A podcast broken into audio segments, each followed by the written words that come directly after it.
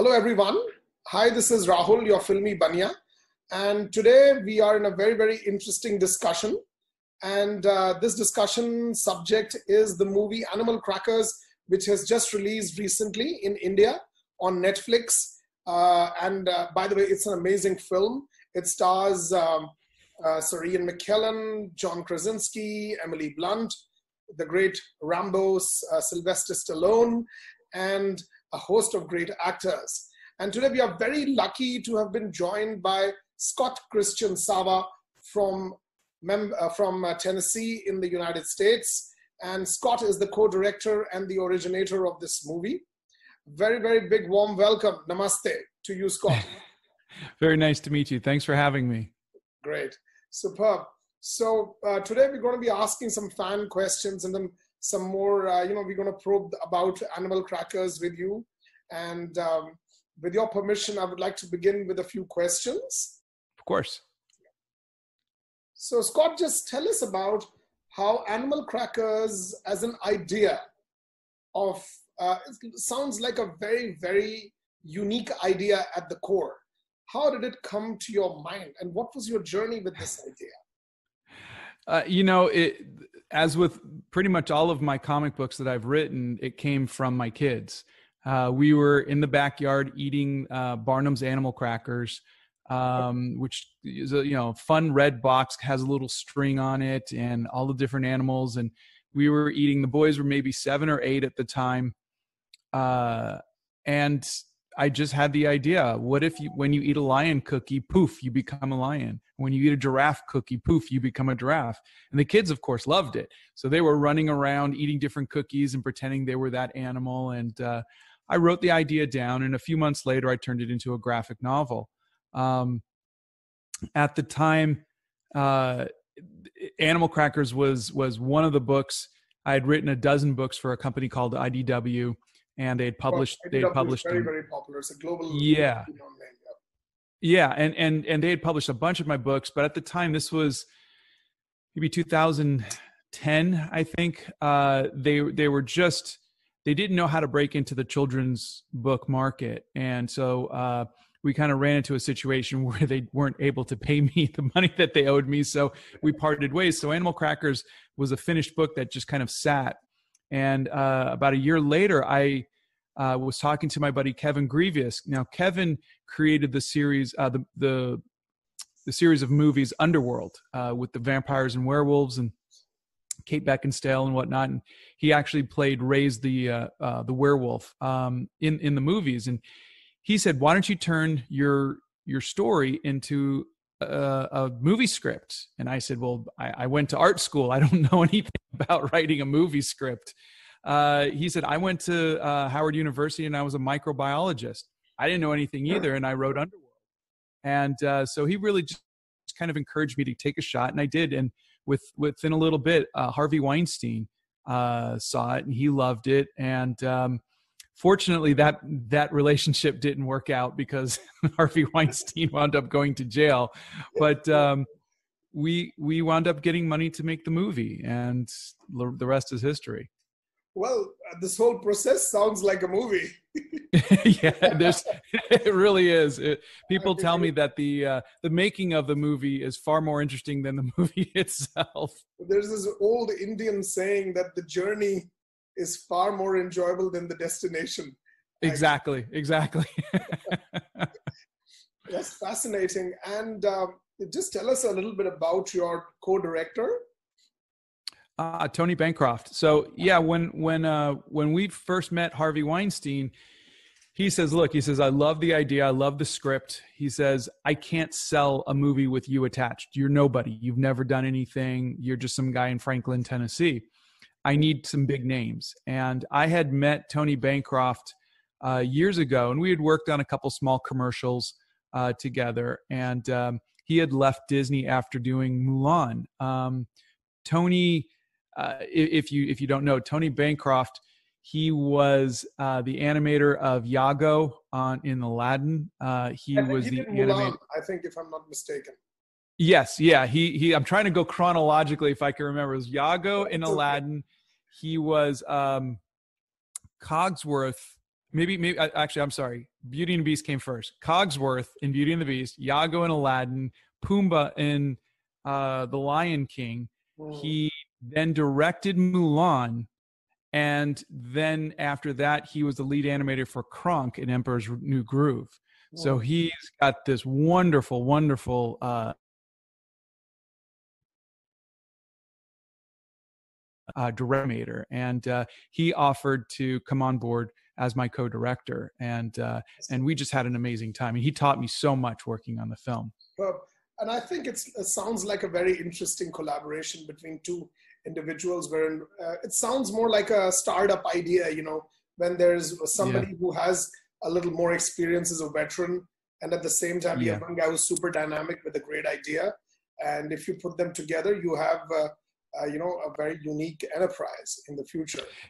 Yeah, you know, um, everything since everything was my first time, and and as any any person doing something for their first time, uh, their ideas are different. They're unique. They want to um, try different things that they haven't seen before. And Tony was saying, well, Disney does it this way.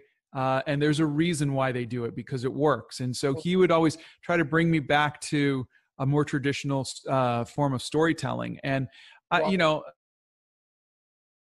sometimes I was stubborn and I would want to just try it myself and go in a direction. And sometimes it worked and sometimes it didn't. But Tony was really good at becoming that mentor uh, of a friend and saying, okay, I- I'm going to give you guidelines and you can take it from there. Superb. So, our next question is actually a very interesting question.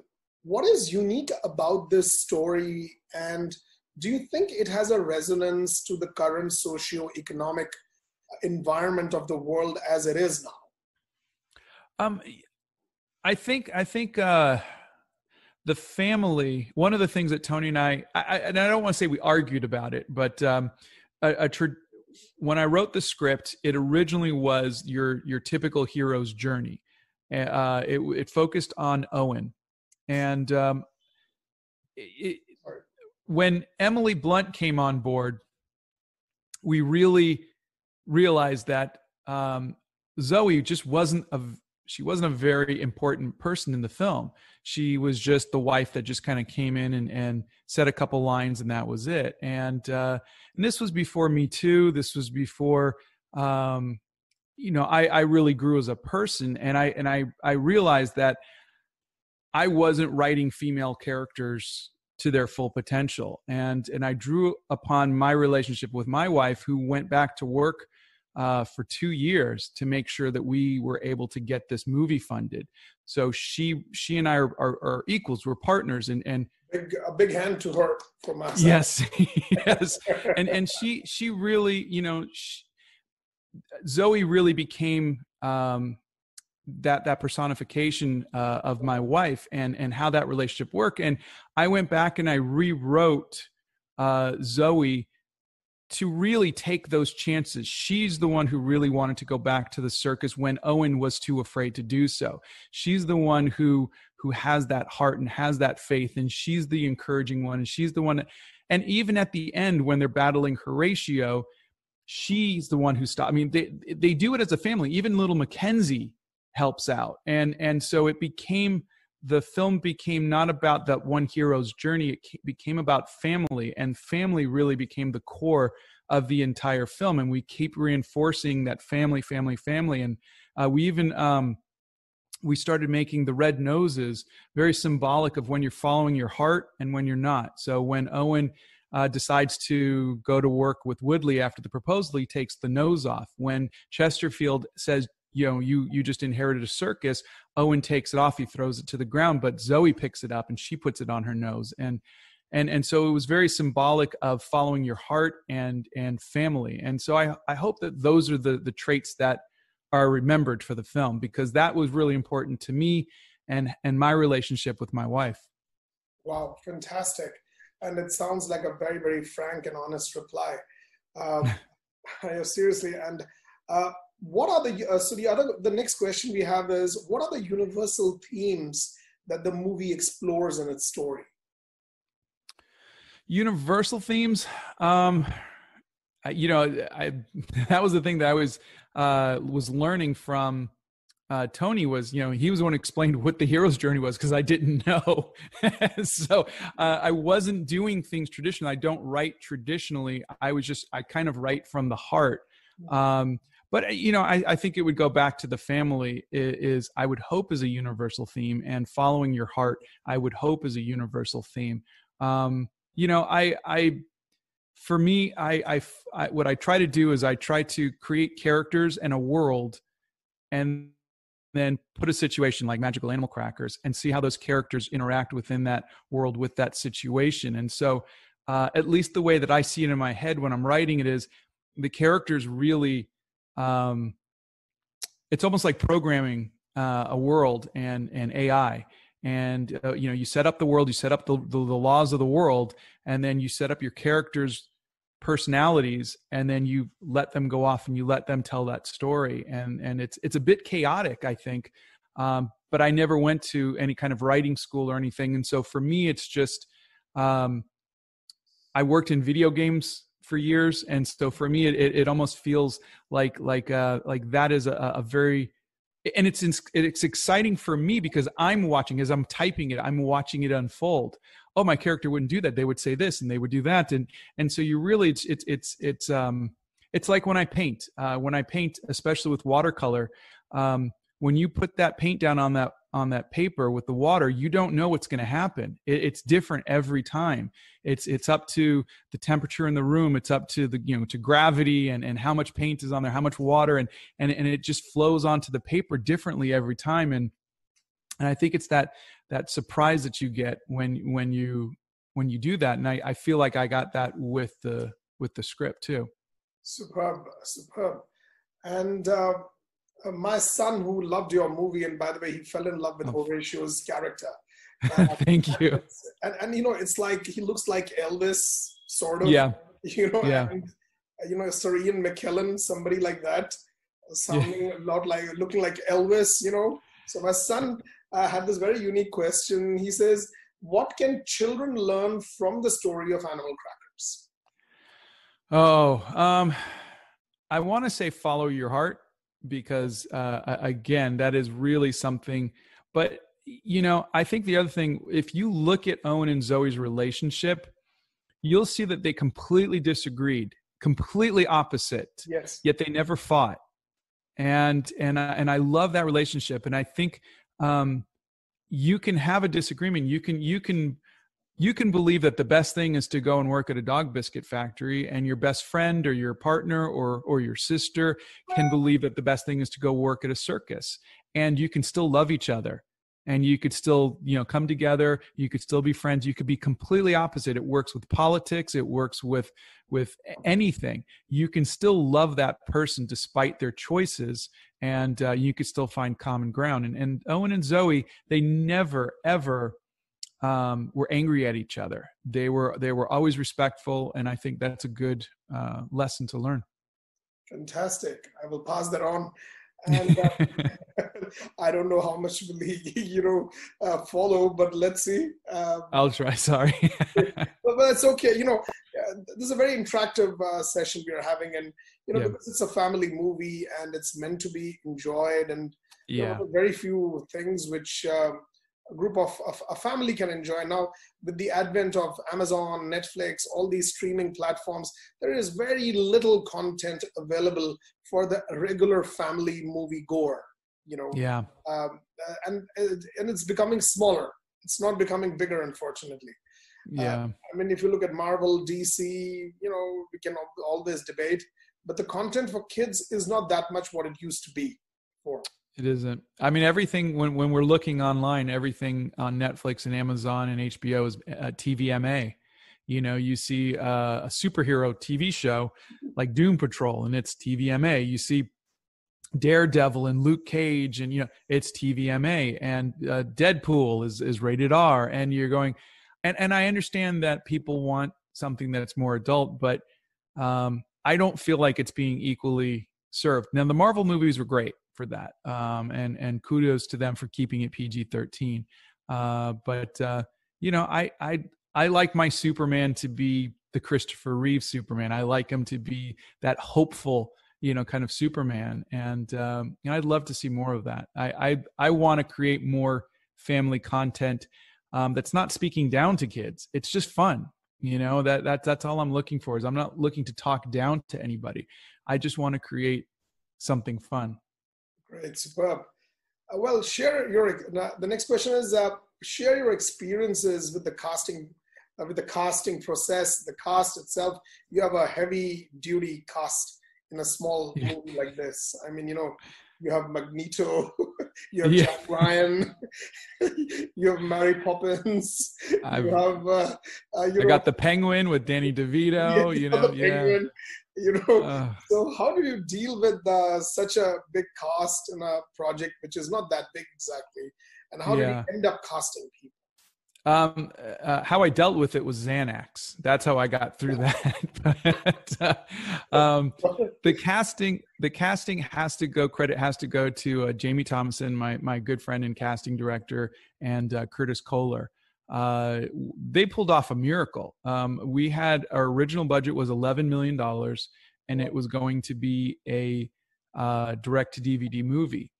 And uh, we had are you, we are, had are you a, kidding me? No, I'm serious. That was it was just direct a direct DVD movie. It was it was a, is my first movie. We weren't expecting okay. no, to go I, theatrical. I, I, we weren't expecting, and so you know, I I, I had two names in uh, two voices in my head when I was writing it, and and the others, I, I no voice came to mind. But Ian McKellen was always Horatio. I just heard it in his voice, and Brock was always Patrick Warburton. So those those were the names that were always always always um, just in my head. So um, Jamie had worked with uh, Patrick several times, and he says we shouldn't have a problem. He's within our budget. We should be okay. He says we might be able to get Ian McKellen.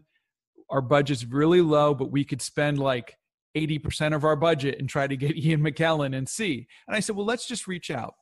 And he says, if Ian McKellen says no, which is a complete possibility because we're nobody. You know, we've never I've never made a film before and Blue Dream Studios had no name in Hollywood and he says, "Let's put some other names in there." And so he put some, you know, put some requests for Danny DeVito, for uh-huh. Ian McKellen, or for uh, uh, Sylvester Stallone, and and Raven-Symoné and whatnot. And um, we waited a few weeks, waited a few weeks, and suddenly Ian McKellen said yes.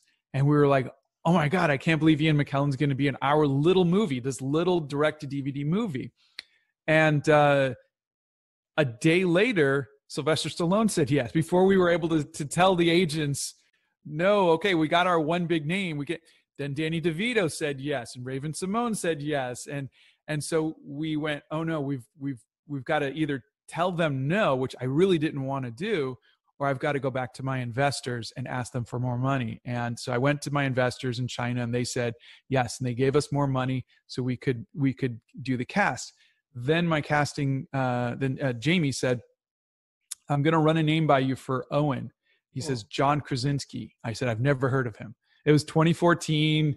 I'd never seen The Office, and you know it was just he had only really done The Office and maybe a couple small parts here or there. And uh, I just didn't know. He goes, Trust me, he's really funny. I said, Okay, I trust you. I mean, look what you've done. We got Sylvester Stallone, Danny DeVito, Ian McKellen, Patrick Warburton. Um, I trust you. So I flew from Nashville to Los Angeles for our first session. It was Danny DeVito uh, and Raven-Symoné on one day and John Krasinski on the next day. And uh, Danny and Raven were amazing and uh, and then I go to meet John Krasinski, and he's just very friendly. He he's just telling me he loved the script, it says etc. And we we did our first session, and he was amazing. I, I the minute he spoke, I knew he was he was Owen, and um, we hadn't cast Zoe yet, and he says. Uh, he says, Hey, he goes, I just want to let you know. He says, My wife loved your script. She just thought it was wonderful. Now I didn't know who he was who he was, so of course I didn't know who he was married to. So I just said thank you and I walked out of the room. And fortunately the microphones were hot and Jamie heard from inside. He comes running in. He says, Would your wife want to be in the movie? And I'm wondering, why is Jamie asking this poor man why his wife, if his wife wants to be in the movie? And so he says, yeah. He pull, picks up his phone. He texts Emily, and Emily replies, yeah. And so he goes, yeah, she's in. And that's how Emily Blunt came on the film. Was just dumb luck, you know. And uh, I mean, fortunately, someone was listening to our conversation. I'm sorry to intervene. I would hardly call it dumb, you know, from any conceivable imagination. I think you've taken so much of time to building this whole project.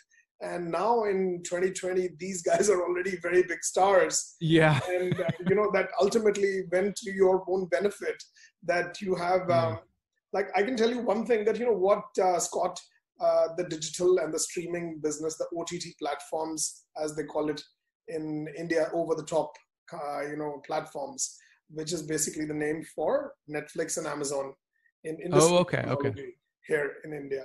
And um, what they've done is that they have literally made the world flat. Like we are now looking at simultaneous releases of films in New Delhi and New York at the same time. Wow. You know, like you are seeing all these on. Uh, we have like close to, I think some four or five million. I think two to four million uh, subscribers of Netflix in India, and it's growing rapidly. And uh, wow. uh, and and you know, uh, India is a population of around a billion people, and uh, you never know how big this can become because India is not totally wired with 4G internet. And I think yeah. the benefits is that now whatever you are doing is for a global audience in the right sense, because now distribution is empowered to your device. So yeah. you really don't have to go to a theater or a festival or a drive-in in the US, I remember, or any of these things only. You know, you can yes. just do that at your laptop screen or your home, uh, you know, entertainment system. And uh, this is really a very, very unique the way, you know, you have told us about your journey. And just now, a little bit about Off Track from Animal Crackers. Yeah. yeah. Now, Scott, uh, tell me, what would be the five films you would recommend your Indian fans in animation they should watch? Ah, all right. Um, I really love the new Spider-Man Into the Multiverse. Wow. Um, I thought that was really good. Iron Giant is another one that comes to mind. Mm-hmm. Uh, I love that one. Um, Despicable Me 2. I remember seeing that and thinking it was the perfect film. They they hit every beat perfectly.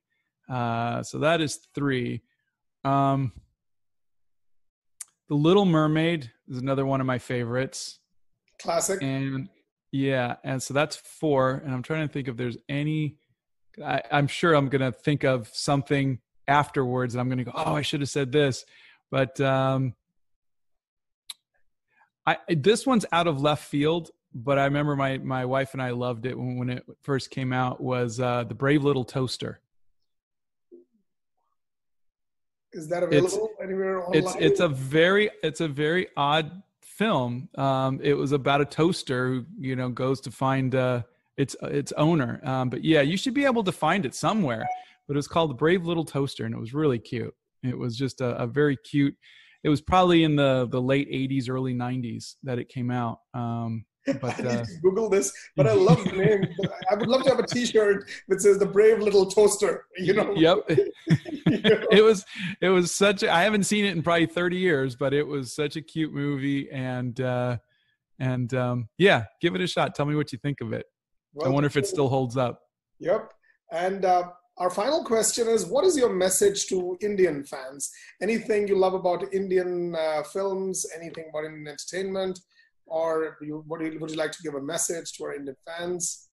I, you know, I I think it's it's funny. I was asked by DreamWorks maybe 20 years ago um, to uh, to write an Indian film, and and, uh, and I wrote it with my buddy Kevin Grevioux, who did Underworld, and uh, and it never came out, but it was called Bollypop, and so I I I think the it was about an elephant who wanted to become a Bolly dancer, and uh, and it was just such a fun story that you know just never got Still, it's still sitting there, but uh, but I I loved I loved the the dancing. I love the the I love the art of it, you know, and I love the colors, and I think I would love to do something with that. And I think um, you know you guys have such a, an amazing culture and um, Thank you so much. Appreciate yeah, it. Yeah, yeah. That's that's that's what I would. Although, although I would call myself as when it comes to motion picture and entertainment, I'm more American, frankly. Yeah. but, but, but, I would say yes, the art forms are unique. And yeah. Scott, just a little word about this channel. Uh, this is Filmy Banya, which is my uh, podcast, and we started around two years ago. And we have interviewed. Uh, see, see, the vision of this podcast is to bring the global voices and global content for Indian ah. audience. And uh, we had Michael Uslan as our first guest, who was the executive ah. producer of all Dark Knight and Batman films, and the man yes. who um, brought Bat- the Cape Crusader to the big screen. Uh, then we just recently did an interview with Dirk Maggs. He directed uh, the audiobook of Sandman, Neil Gaiman's. Nice. He did with Audible in DC. And uh, the third uh, we did with an Israeli director called Rotem Shamir. He made this show called Fauda. I don't know if you've seen it on Netflix. No. It's a big rage, uh, F A U D A Fauda. It's an Israeli show, and okay. it's, been, uh, it's it's streaming on Netflix. You can find it, but in okay. India, it's a very big rage. Oh, and nice! You are our latest interview, and it is such a pleasure to you know interacted with you in this session. Oh, and oh, uh, to our viewers, um, it's a great uh, uh, interview with Scott, who's shared with us in really frank and very, very you know candid way about his journey. And the good thing is that Animal Crackers is available on Netflix India, and you can go and type Animal Crackers, and you will get it on your own. And it's a great, nice movie and a great family outing. And on the on behalf of all my viewers across India, Middle East, and even in the US, Scott, many thanks for coming. And uh, it's such a pleasure to interact with you. And we'll be airing this interview within two weeks, and we'll send you the Great. link once it's done. I look forward to it. Thank you so much for having me. Thank you so much, Scott.